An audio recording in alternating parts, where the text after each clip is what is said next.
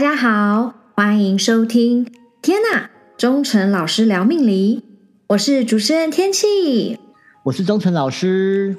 我们将一起从生活中的点点滴滴，用最浅白的方式，带大家一起来了解命理的乐趣。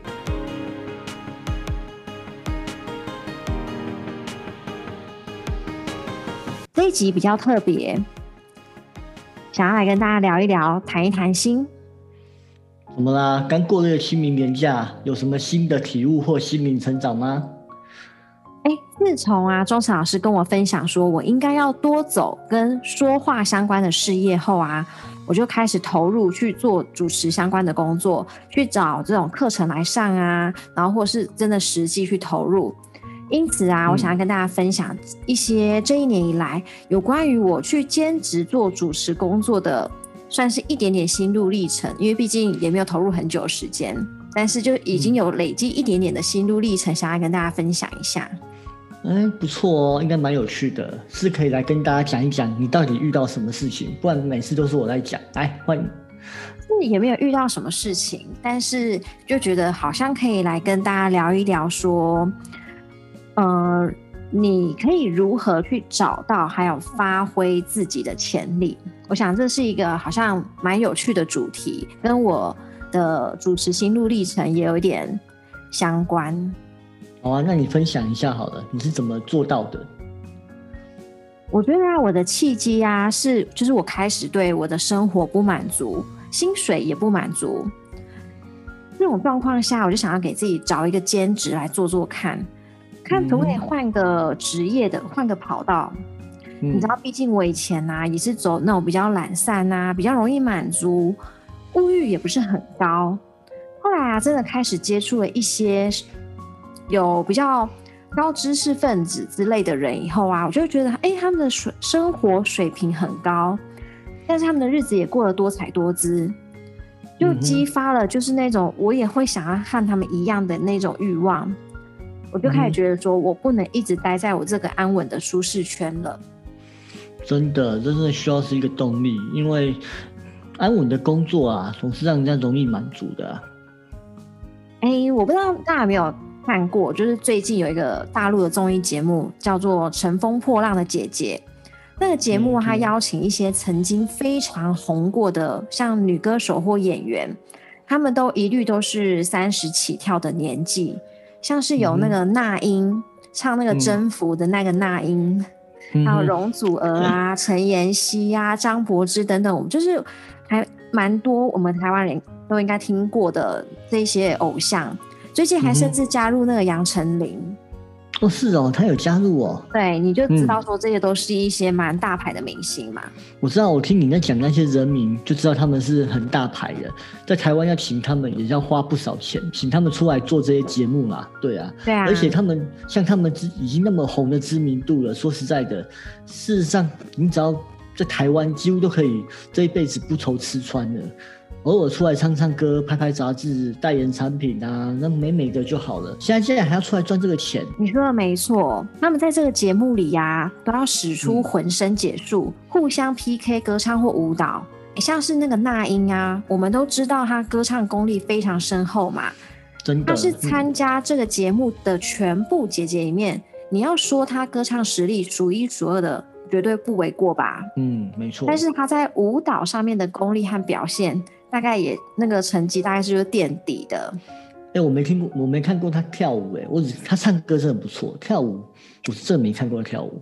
对呀，哎，他贵为那英，哎哎，他大可一直在各大歌唱节目比赛去当评审或是导师，他没有必要要出来跳舞来给人家评分呐。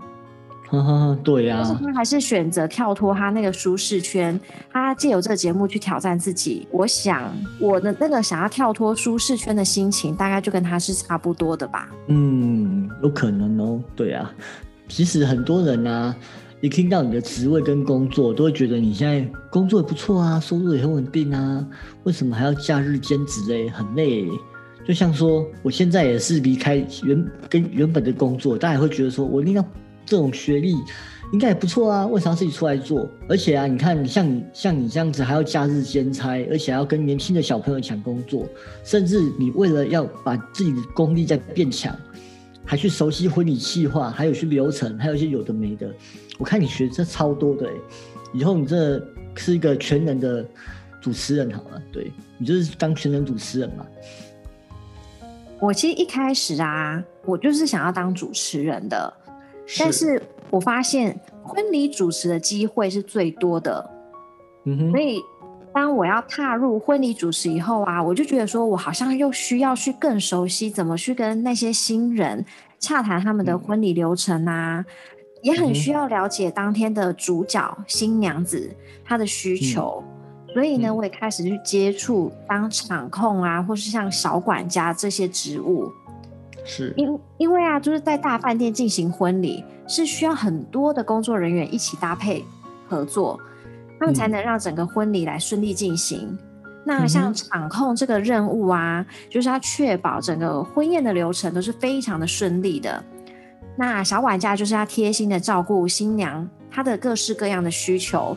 两种都是非常耗体力的工作，真的。而且你像你，你如果担任婚礼的策划，你还要掌控所有的细节跟全场。我真的觉得那个就好像是 一个，我不知道怎么讲，反正就是一种那种在战场指挥落定，你每一个军队每一个怎样，你都要配合得很好，才可以打一场胜仗。而且场控啊，或者什么，你说什么流程的控管，哎，这听起来都是。很猛哎，就很像打仗的将军一样，超屌的。那有点像，你像我们大学不是也很常办活动吗？就很像那种总招的概念。真的，那很累。就是你要把每一个人的每一个工作人员，你都要让他们要，你要 focus，让他们专注，每一个流程都要在 on time 的进行。而且那细节都要很要求到哎，每一个环节如果没有弄好，就差很多了哎。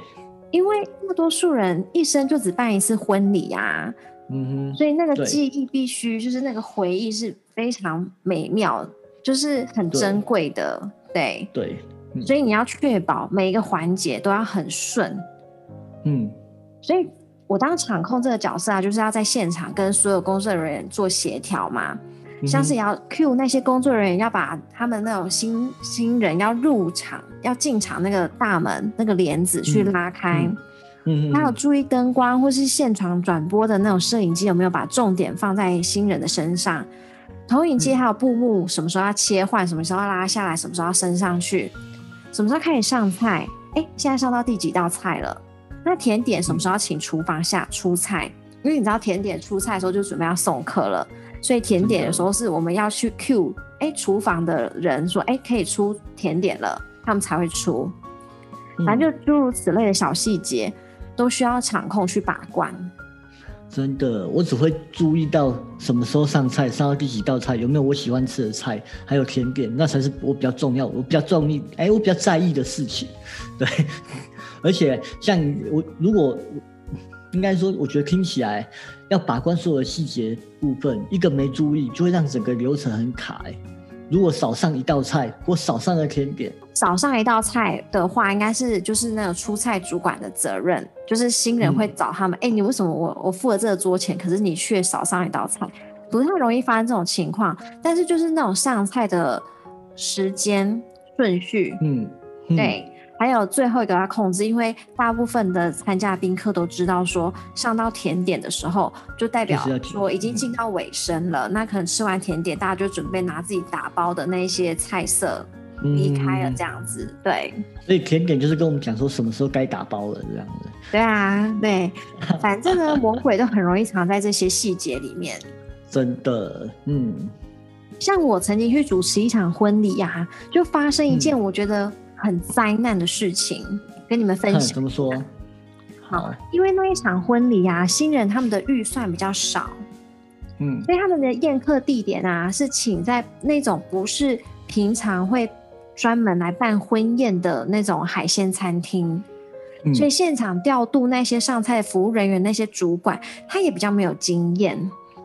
嗯，在在我就是带领新人在红毯的中间，在完成交手仪式以后啊，那时候大家都沉浸在那种很感动的情绪，然后我要引领新人走完他们的红毯，迈向舞台的前方的时候啊，突然就有服务人员推着他们的菜车从他们面前这样推过去。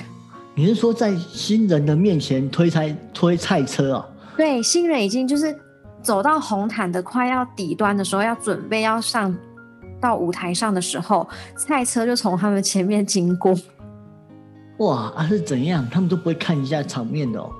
就是你知道那情况，就是摄影师在后面拍，就是嗯，新郎新娘他们就是携手要迈向舞台的时候，就会看到那个画画面的背后有一台赛车，很扯，对对呀，嗯，我当下看到就马上跑过去阻止第二台菜车在经过。他们是赶着上菜，然后怕延误到那个 round down，是不是啊？所以都不等那个新人先走完红毯。对，因为其实当天的情况是，就是他们最一开始的仪式已经有点小 delay 了，然后呢，到现场都到那个餐厅的时候，宾客他们也好像习惯性到场也比较晚，所以整个的上菜其实是有一点晚才开席的。嗯嗯嗯，那餐厅的服务人员可能也想要赶着准时下班，所以就跟我们抢速度在出菜。哎，我们中 应该说我们台湾人好像请客，当然都没有一次准时的哦。嗯，其实就像我们在喜帖上面就会抓时间，我们可能会跟大家讲说十二点要入席，然后呢，通常我我们通常都譬如说十二点半会准时开席。对，开席不一定上台，可能开席就是新郎新娘会进进场那一种。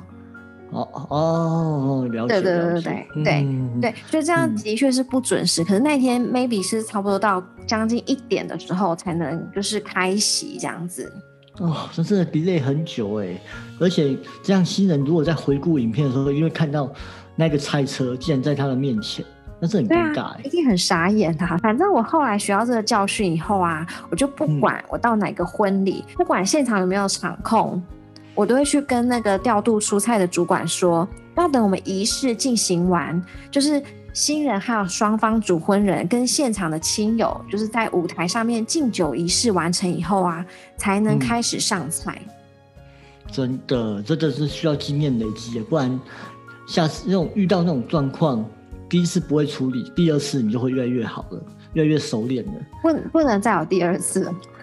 当然啦，不会有第二次啦。可是如果再遇到，你的解决速度就会比第一次更快、更好了。就是这个情况，就是一开始就是去跟他们交代清楚，就是对对啊，因为我觉得就是托付给我帮他们完成，就是他们这一生一次的婚礼。就是对他们的信任对我来说非常重要。就是我不希望我是在像这样的不好经验里面去学习教训，所以我就是去体验婚礼中的不同的角色，你就可以更了解有哪一些细节、妹妹嘎嘎是需要我去注意的。嗯，那我也去主持过没有小管家也没有场控的婚礼，就是这一些角色，我就是当主持人，我就要一个人要全部扛起来，包含我也要去帮新娘去提她的裙摆。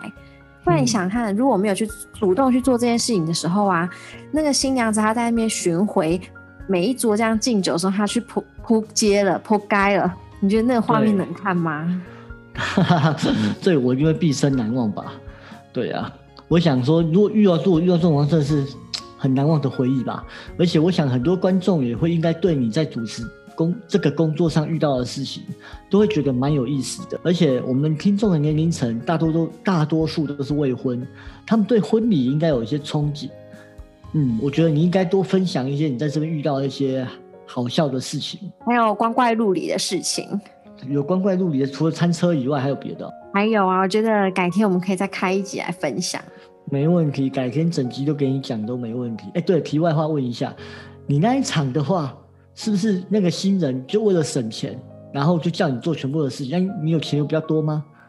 不是，他不是，他是为了省钱，没错。但是他没有主动的叫我要做全部的事情。但是因为你去现场发现说，哎，你居然没有小管家，那你你总不能都不帮他，因为你不帮他，你知道下场会怎么样？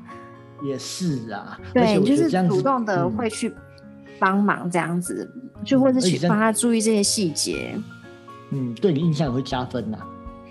所以他会第二次婚姻。其实我们就是都是努力 让这个流程顺利进行这样子，因为我也不想要我我今天我只是主持人，但是我在台上就是眼睁睁看着这一个 这些荒谬的事情发生嘛。嗯嗯嗯嗯嗯。对啊，好啦，回到一开始啊，就像我说的，我们要怎么找到还有发挥自己的潜力呢？嗯哼哼。我的建议就是说，其实大家都可以去试试看，去 try，不要给自己太多局限。就像我一开始啊，其实我是想要走主持，后来我又踏进了婚礼主持，然后又有机因缘际会下，我又接触到婚顾公司，所以去学着怎么做婚礼企划啊。嗯，反正这些都是我在决定去报考华视主持人训练班之前都没有想过我未来会接触到的。嗯，永远都不你永远都不知道自己的潜能在哪里，或可以发挥在哪里。从现状的不满足开始。跳脱你的舒适圈，然后去挑战自己，未来你也可能是乘风破浪的哥哥或姐姐。哦，对你说的对，不只有姐姐可以去乘风破浪，那个哥哥也是可以的。嗯，没错，没错，没错。好啦，我们就一起加油，一起共勉吧。不知道我们的听众有没有什么样乘风破浪的故事吗？或是有没有想要听我们聊什么主题呢？都欢迎留言或写信跟我们分享哦。我们的频道啊，也正在筹备，想要办一个小活动，想要跟你们做一些互动啦。最近就会公布了，那就请大家敬请期待吧。好，那今天就我们今天很感谢天气的分享，那我们今天就讲到这边喽，拜拜，拜拜，好的。如果各位听众有婚礼计划或是婚礼主持的需求，也都可以写信给我，我也可以跟大家分享一些婚礼流程计划上面的意见，或者是礼俗的咨询。当然，如果喜欢我，想要请我主持婚礼，也都可以找我聊聊档期哟。如果有任何的意见或想法，欢迎留言或写信给我们哦。如果大家对命理有任何疑难杂症，也非常欢迎来信哦。另外，请记得帮我们在 Apple p o c k e t 上面按五颗星的评价，以及分享给你所有的亲朋好友哟。